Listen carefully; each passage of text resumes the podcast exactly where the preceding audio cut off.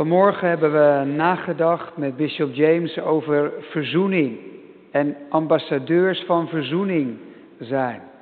De vreugde die het leven met de Heere God meebrengt en dat je daarmee verbinding legt tussen het Koninkrijk van God en deze wereld.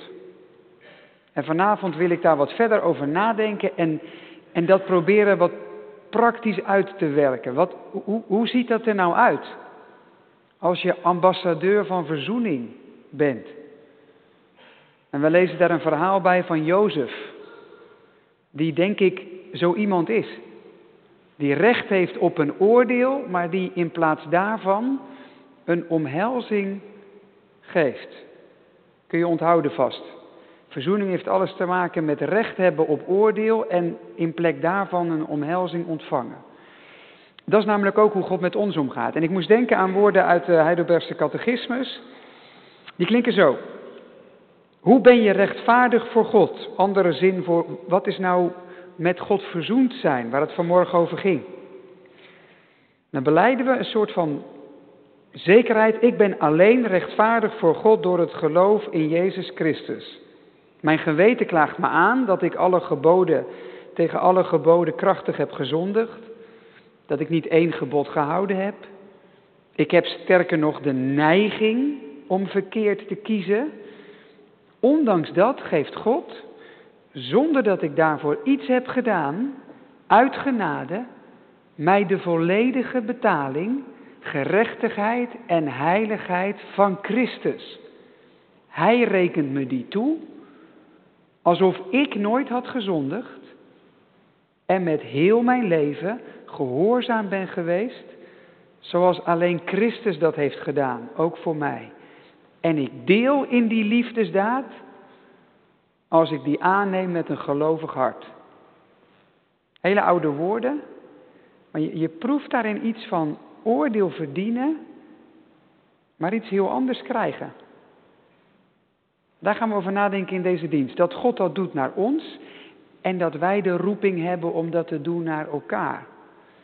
Het prachtige beeld van wat Jozef doet als een soort plaatje daarbij.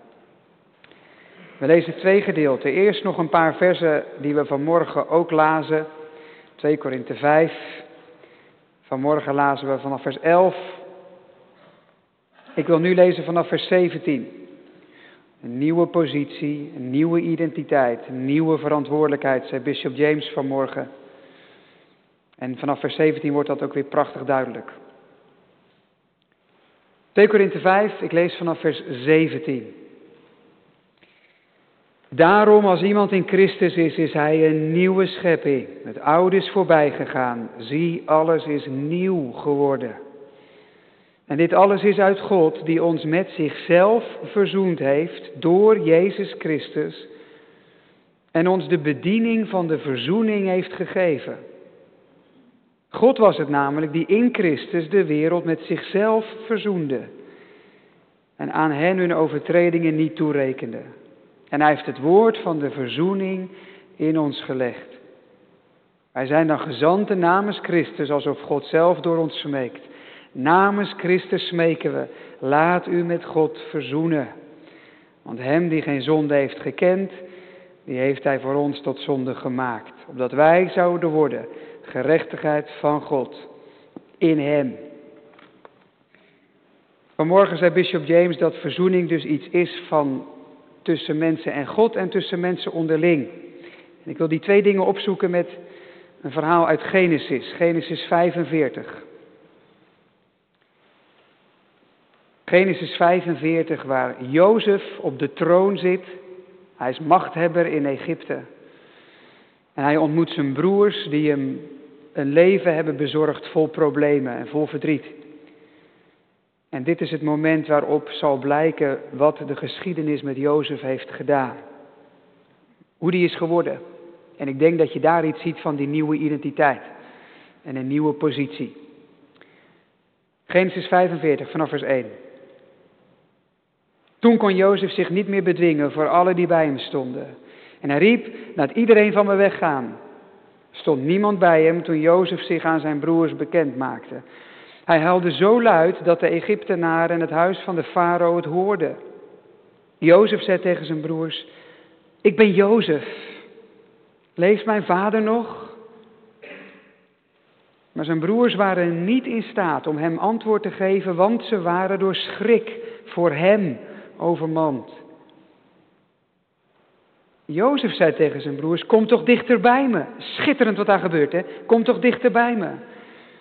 ze kwamen dichterbij. Toen zei hij, ik ben Jozef, jullie broer, die jullie naar Egypte hebben verkocht. Maar nu, wees niet bedroefd. Laat je ogen niet ontvlammen omdat jullie mij hier naartoe hebben verkocht. Want God heeft mij voor jullie uitgezonden, tot jullie behoud. Deze twee jaar is er immers honger geweest in het midden van het land. Komen nog vijf jaar waarin er geen ploegen of oogsten zal zijn. God heeft me voor jullie uitgezonden om voor jullie een overblijfsel veilig te stellen op aarde. En jullie door een grote uitredding in leven te houden. Nu dan, niet jullie hebben mij hier naartoe gestuurd, maar God. Hij heeft me aangesteld als een vader voor de farao, een heer over heel zijn huis, een heerser over heel het land Egypte. Maak haast, ga naar mijn vader en zeg tegen hem, dit zegt uw zoon Jozef, God heeft mij tot heer over heel Egypte aangesteld. Kom naar me toe, wacht er niet mee. U kunt wonen in het land Gozen. Dan zult u dicht bij me zijn. U, uw kinderen en kleinkinderen, uw kleinvee, uw runderen, alles wat u hebt. Ik zal u daar onderhouden. Want er zal nog vijf jaar honger zijn, zodat jullie niet verarmen. U, uw huis en alles wat u hebt. Zie, jullie ogen zien het. En de ogen van mijn broer Benjamin zien het, dat mijn mond tot jullie spreekt.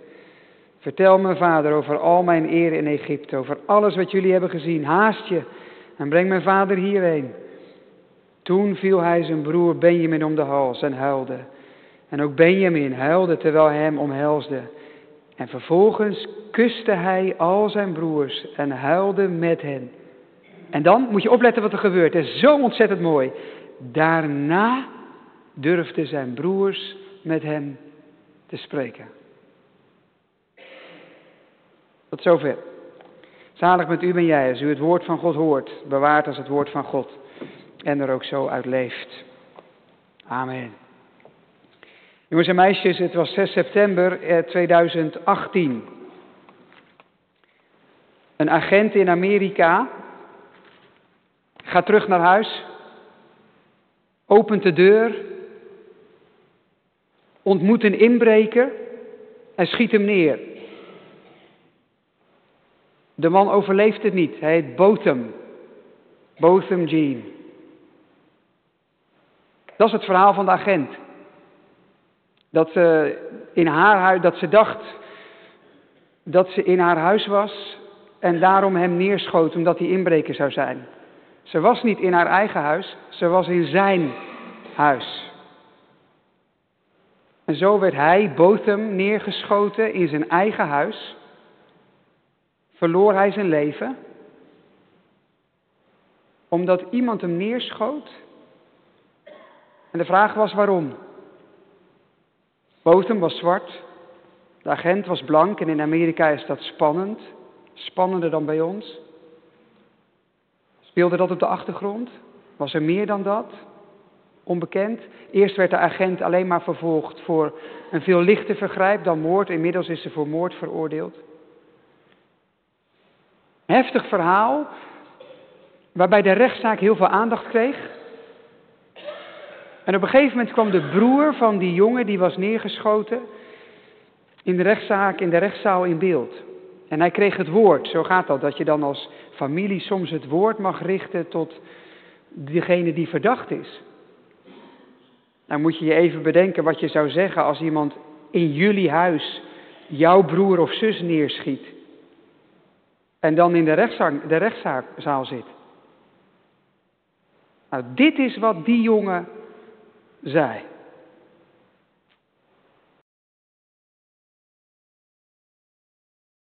I can speak for myself. I, I forgive you. And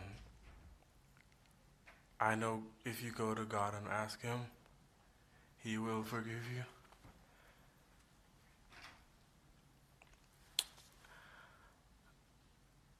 And I don't think anyone could say it. Again, I'm speaking for myself, not even bad for my family. but I love you just like anyone else. And I'm not gonna say I hope you rot and die just like my brother did, but I see I I personally want the best for you. And I, I wasn't gonna ever say this in front of my family or anyone, but I don't even want you to go to jail. I want the best for you. Because I know that's what that's exactly what both of them would want you to do. And the best would be give your life to Christ. That's, I'm not gonna say anything else. I think giving your life to Christ would be the best thing that both of them would want you to do. Again, I love you as a person. And I don't wish anything bad on you.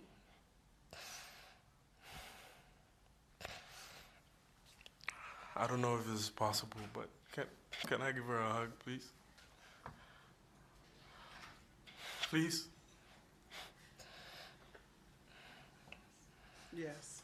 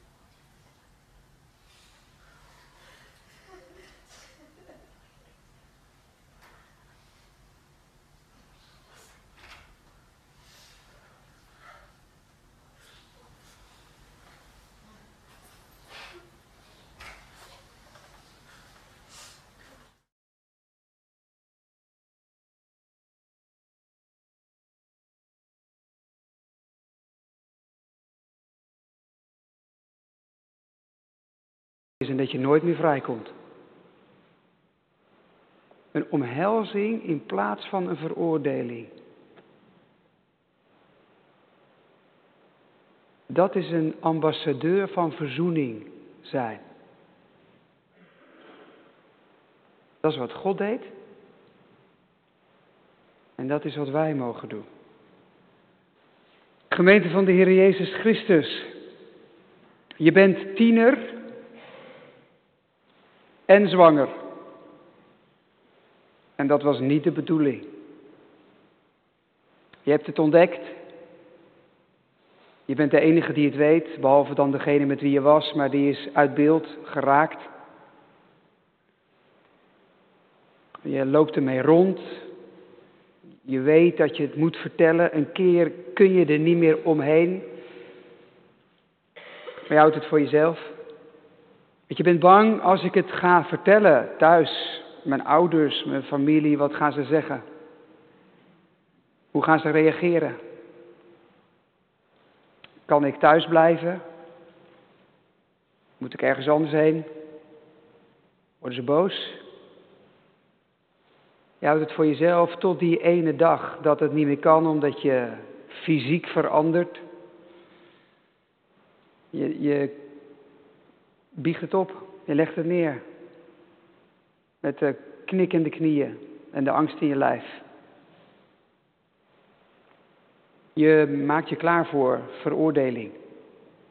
Voor boosheid. Hoe, hoe, hoe kon je nou? We hebben je toch zo verteld. Waarom? Maar het blijft uit.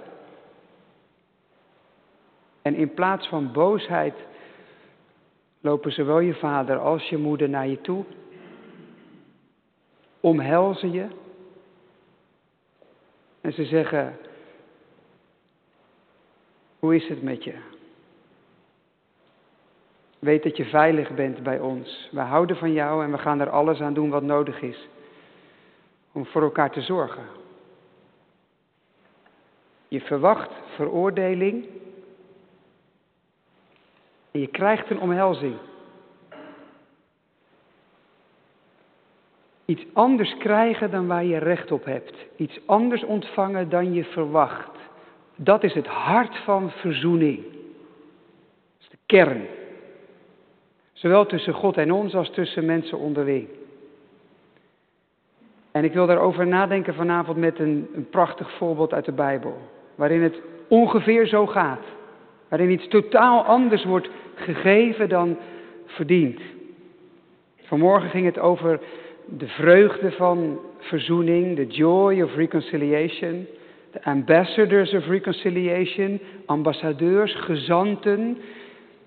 En vanavond proberen we daar een plaatje bij te krijgen met elkaar. Waarom zegt Paulus dat eigenlijk in 2 Korinthe 5? Waarom, waarom gaat hij zo uitgebreid in op, op wat hij verkondigt en, en hun bediening? Dat doet hij omdat er wat kritiek is op Paulus. Op zijn apostelschap, op zijn bediening. En dan gaat hij in ons gedeelte uitleggen waarom hij doet wat hij doet. Als je in 2 Korinthe 5 eh, eh, opletten vanmorgen en vanavond, zie je eigenlijk twee redenen waarom hij doet wat hij doet. Je ziet een reden in vers 11. Er stond, nu wij dus de vrees voor de Here kennen, en dan gaat het over vers 10, dat wij allemaal voor de rechterstoel van Christus moeten komen en voor God moeten leven. Daarom bewegen we mensen tot het geloof. Dus vanuit de vrees voor God, het oordeel dat komt, de rechterstoel. En dan gaat hij verder. En dan komt hij in vers 14 bij, want de liefde van Christus dringt ons. Dat betekent, de liefde van Christus beweegt ons, controleert ons. Waar, waar dringt staat, zou je ook dwingt kunnen lezen in de grondtekst. Een soort hij moet wel. Twee redenen waarom Paulus doet wat hij doet. De rechterstoel die komt. En de liefde van Christus. Volgens mij horen die beide dingen bij verzoening en bij het verkondigen daarvan. Aan de ene kant dat je eerlijk bent. God is ook rechter. En als God dus met kwaad omgaat, zal hij het ook veroordelen. God spreekt recht en als God vrede brengt, dan doet hij dat door kwaad weg te doen. De rechterstoel. En tegelijk de vaderarm. De liefde van Christus die ons dwingt, die ons dringt. Zie, zie je hoe prachtig het in evenwicht is? Dat Paulus het evangelie verkondigt niet alleen maar als je niet gelooft ga je verloren. Ook niet alleen maar God houdt van iedereen, maar beide.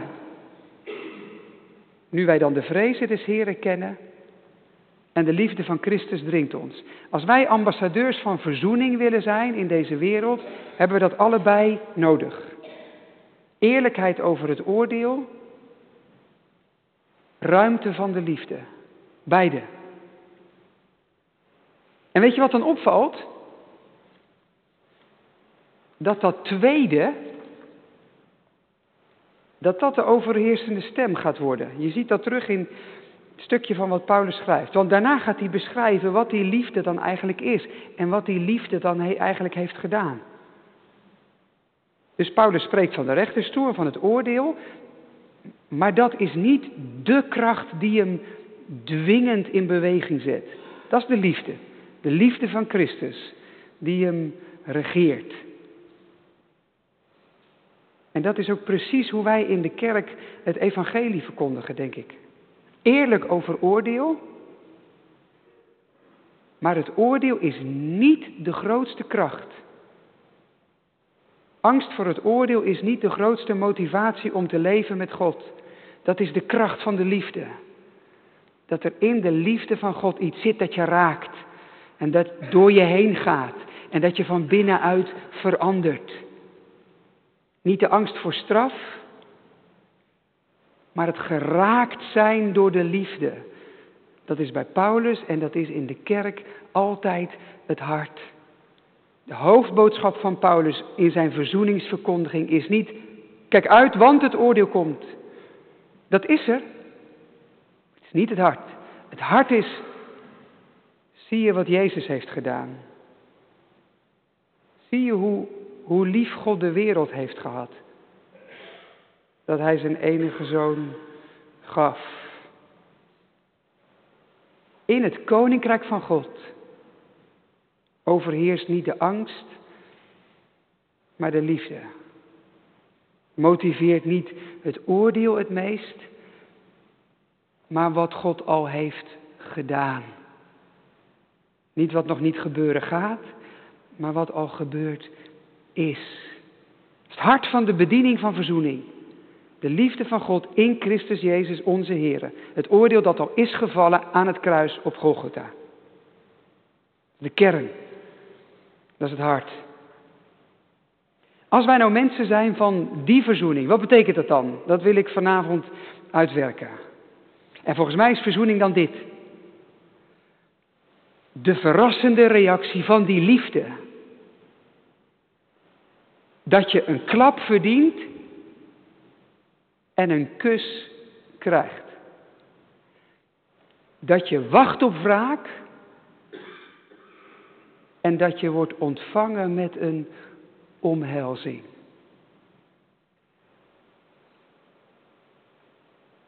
Zo gaat het bij Jozef. Het is prachtig hoe die twee dingen die bij Paulus door elkaar heen lopen, ook bij Jozef terugkomen. Ook daar is een rechterstoel. Jozef zit op de troon. Hij oordeelt. Hij heeft de macht om weg te sturen. Hij heeft de macht om op te leggen. Wat Jozef zegt, gebeurt. Jozef heeft die positie gekregen in Egypte dat hij op de rechterstoel is mogen gaan zitten. Naast de farao. Hij heeft het hele rijk gekregen om recht te doen. Om niet alleen maar te organiseren, maar ook om recht te doen. En daar staan ze, zijn broers.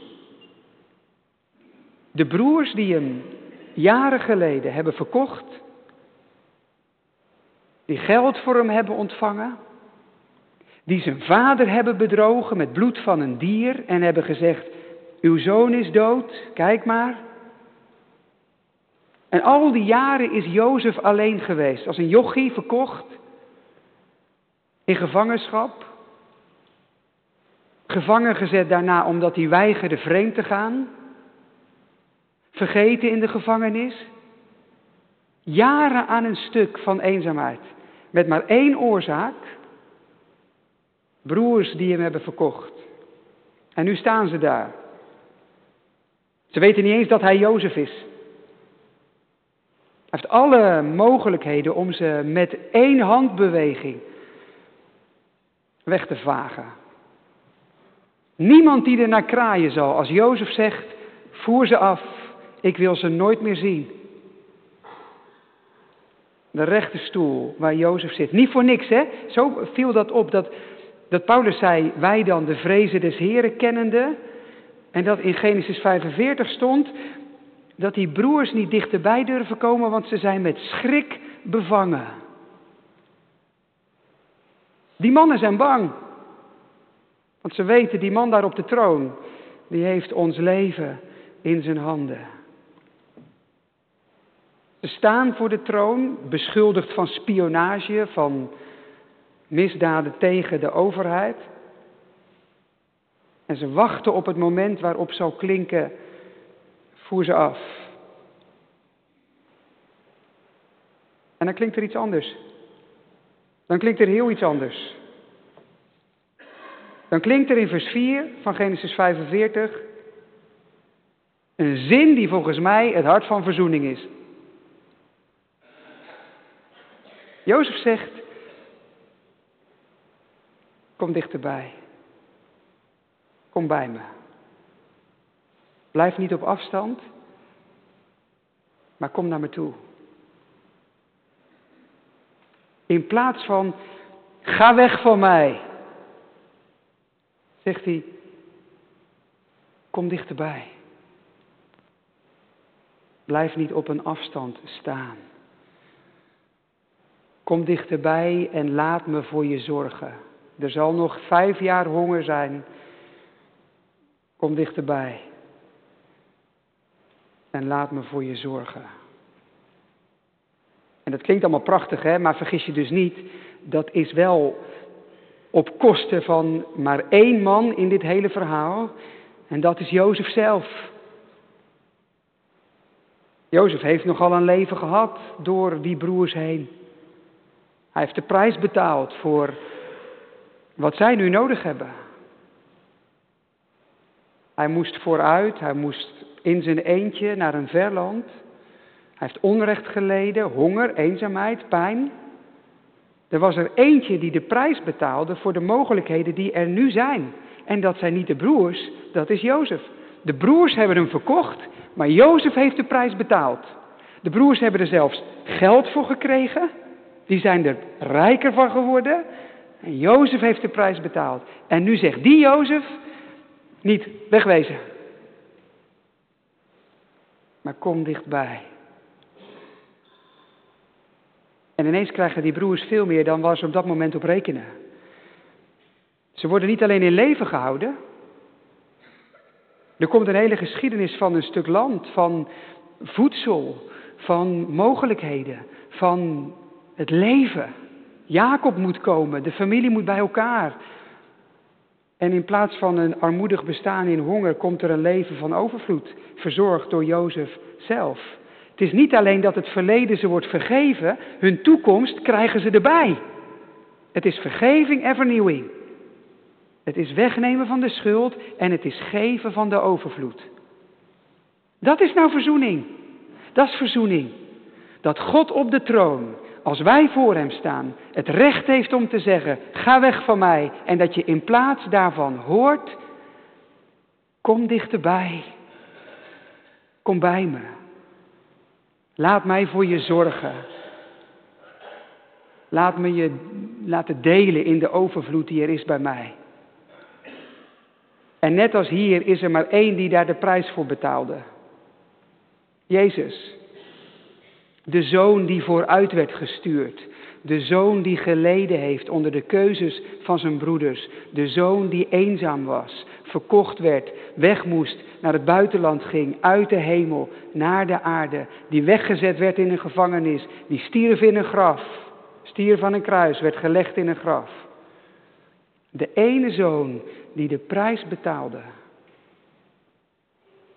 en als God wordt geconfronteerd met de mensen die dat op hun geweten hebben, klinkt er niet wegwezen, maar kom dichterbij. Laat me voor je zorgen. Ik zal je veel meer geven dan waar je ooit aan hebt gedacht. Het is het hart van verzoening. Dat er iemand in onze plaats ging om te zorgen voor ons behoud. Dat er iemand voor ons werd uitgestuurd zodat wij voor de rechterstoel van God niet horen weg, maar kom. Compleet ander woord, hè? Weg is klaar. Kom is, er is een begin. Er wordt iets nieuws geboren. Weg, nee, kom. Op kosten van één die vooruit was gegaan. Het hart van verzoening. En je voelt dat Paulus daarmee worstelt. Met hoe, hoe kun je dat wonder bij mensen neerleggen? Het, dan gaat hij woorden zeggen waarvan wij denken, hoe kun je eigenlijk? Alsof God smeekt. Nou, God in de Bijbel die smeekt niet hoor. God die regeert. Als God zegt sta, dan sta je. Als God zegt val, dan val je. De God van de Bijbel smeekt niet hoor. Die regeert, die wijst aan, die zet op weg, die zendt uit, die roept bij zich. En toch zegt Paulus het hier wel. Alsof God zelf tot u smeekt, laat je met God verzoenen. Jozef bij de troon, die zegt, kom dichterbij. Laat me voor je zorgen. Ik weet niet wat jouw beeld van God is. Eerlijk ben, denk ik dat wij bij God vaak het beeld hebben van de God die zegt, ach, heb je dit er nou weer van gemaakt? Ga maar even weg. Ga maar even op de gang zitten, even afkoelen. En als je het weer op orde hebt, kom maar weer terug.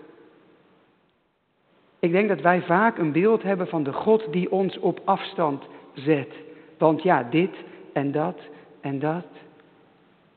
Verzoening betekent dat wij over God mogen denken als iemand die zegt, kom.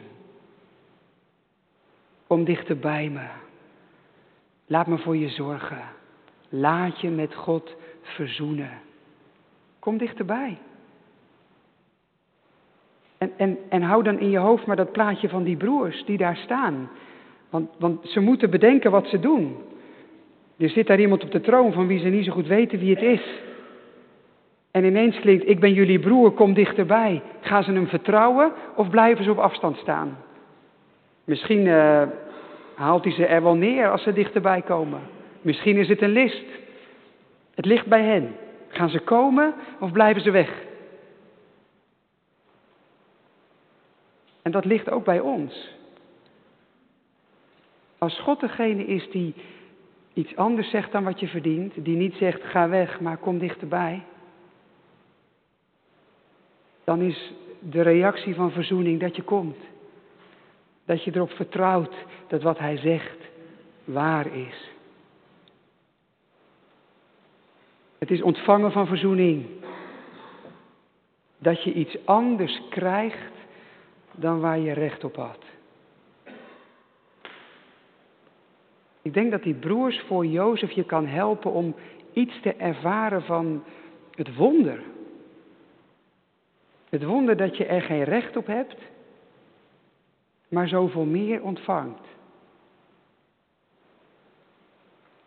En als je dat kunt ontvangen, de catechisme zei met een gelovig hart kunt aanvaarden, dan gebeurt er iets met jezelf. Dan komt die vreugde waar Bishop James het over had, maar er gebeurt er ook iets anders. Dan, dan gaat er iets open in jou. En dan word je niet alleen de ontvanger van verzoening, dan word je er ook de gever van. Dan, dan gebeurt er, dan komt er iets nieuws, ruimte voor nieuwe dingen. Dan gaat je leven open, ook naar mensen om je heen. Het is verzoening, de kracht van verzoening, die dat bewerken kan. Verzoening heeft de kracht om dingen open te breken. Kijk, als je iemand geeft waar die recht op heeft, hè, dat breekt vaak niet open.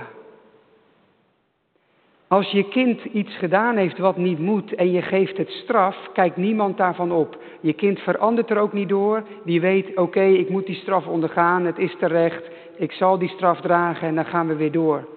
Maar als je kind iets heeft gedaan en het hoort in plaats van straf, kom bij me, dan komt er verrassing en verwondering. Dat filmpje van voor de preek. Die vrouw, die agenten, die had verwacht van die broer dat hij zou zeggen: Als ik jou voor mijn auto krijg. En ze hoort: Rechter, mag ik haar omhelzen? En die verrassing veranderde. Zag je wat daar gebeurde? Dat is het moment dat die vrouw komt en dat ze elkaar vinden. Het onverwachte, dat is wat openbreekt. En volgens mij werkt dat bij ons dus ook zo. Moet je kijken wat er gebeurt bij Jozef, vers 15. Ik vind dat het mooiste vers van het hele verhaal.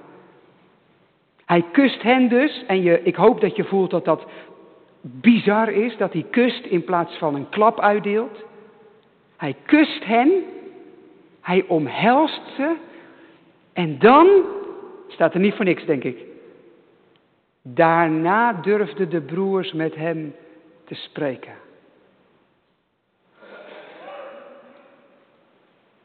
Door die kus heen komt er ruimte voor een nieuw begin.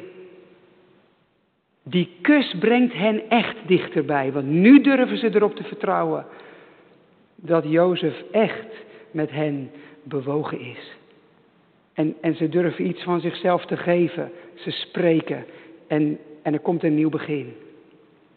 Juist omdat Jozef iets anders doet dan ze verwachten, juist omdat hij iets anders doet dan wat hij zou mogen en kunnen, namelijk veroordelen, juist omdat hij zegt, kom bij me en hij kust ze één voor één, juist daarom gaan ze open. De Heere God heeft ons in dienst genomen als ambassadeurs van verzoening om precies dat te doen. Om zelf open te gaan door de liefde van God, die ons geeft wat we niet verdienen. En met die houding naar anderen te gaan. Om erin te delen en om ervan te delen. Die dingen horen bij elkaar. God verwacht van ons dat wij met mensen in deze wereld doen wat Hij doet met ons. Ik weet niet hoe je hier zit rond het thema verzoening. En dan bedoel ik even niet jij en God, maar jij en anderen om je heen. In de context van Bishop James is dat niet gek. Conflicten, geweld, doodslag, alles wat daar gebeurt. Wij leven in een andere context. En toch weet ik ook vanuit de bezoeken die ik breng, ook bij jou en mij kan er zomaar iets zijn wat tussenin staat tussen jou en iemand anders. Je familie, je schoonfamilie, vrienden, mensen in de straat, collega's, mensen in de kerk. Je hebt het recht om tegen iemand te zeggen, joh, ga jij even een eind daarheen? Je hebt het recht om iemand te veroordelen. Je hebt het recht om op je strepen te staan. Je hebt het recht om iemand de gevolgen te laten dragen. En God roept je om te zeggen, kom dichterbij. Laat me voor je zorgen. Ik wil niet het slechte voor jou, ik wil het goede. Want zo heeft God ook met mij gedaan. Je hebt erin gedeeld en nu word je geroepen om ervan te delen. Ik weet niet of jij mensen hebt in je leven waar je nu aan denkt. Ik weet niet er situaties zijn in je leven waarvan je denkt, oh ja, toen, daar, wat hij zei, wat zij zei, wat ik zei, wat ik dacht. Het recht hebben om te zeggen, ga weg. En dan zeggen, kom dichterbij. Geen klap geven, maar een kus.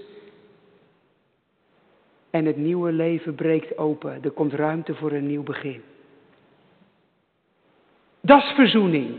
Dat is ambassadeurs van verzoening zijn in een wereld als de onze. En dat is de roeping die er op ons afkomt vandaag. Vrijdag vertelde Bishop James een verhaal over een militair. Hij werd gearresteerd op een bepaald moment. Hij vertelde dat hij op een plek werd neergezet waar anderen werden neergeschoten. Zo gaat het daar. Wonderlijk genoeg ging het anders. Werd hij niet neergeschoten, maar mocht hij gaan. In de jaren tussen dat moment en het moment waarop hij bisschop werd, afgelopen september, hebben ze juist met de kerk heel erg gezocht naar verzoening en vrede. Ze hebben als kerk de rol van ambassadeurs van verzoening op zich genomen. Ze hebben mensen bij elkaar gebracht. Het leger, mensen uit het dorp. En ze hebben gezocht naar vrede en gerechtigheid. Naar verzoening en een nieuw begin. Wonderlijke dingen gebeurden. En toen Bishop James werd geïnstalleerd als bisschop, was ook het leger erbij. En hij vertelde vrijdag over een militair van wie ze ontdekte, die was bij dat moment geweest waarop hij was gearresteerd. Bishop James liep naar hem toe en gaf hem, een omhelzing. En dat kon, want God had verzoening gebracht. Wij worden als kerk in deze wereld geroepen als ambassadeurs van verzoening. Wij wonen niet in Zuid-Soedan, wij lossen argumenten over het algemeen nog aardig op met woorden en niet met geweren. En toch hebben ook wij exact dezelfde roeping. Om in plaats van veroordeling liefdevol te zijn. Om in plaats van te zeggen, ga weg. Ik hoef je nooit meer te zien. Te zeggen, kom dichtbij. Laat me voor je zorgen.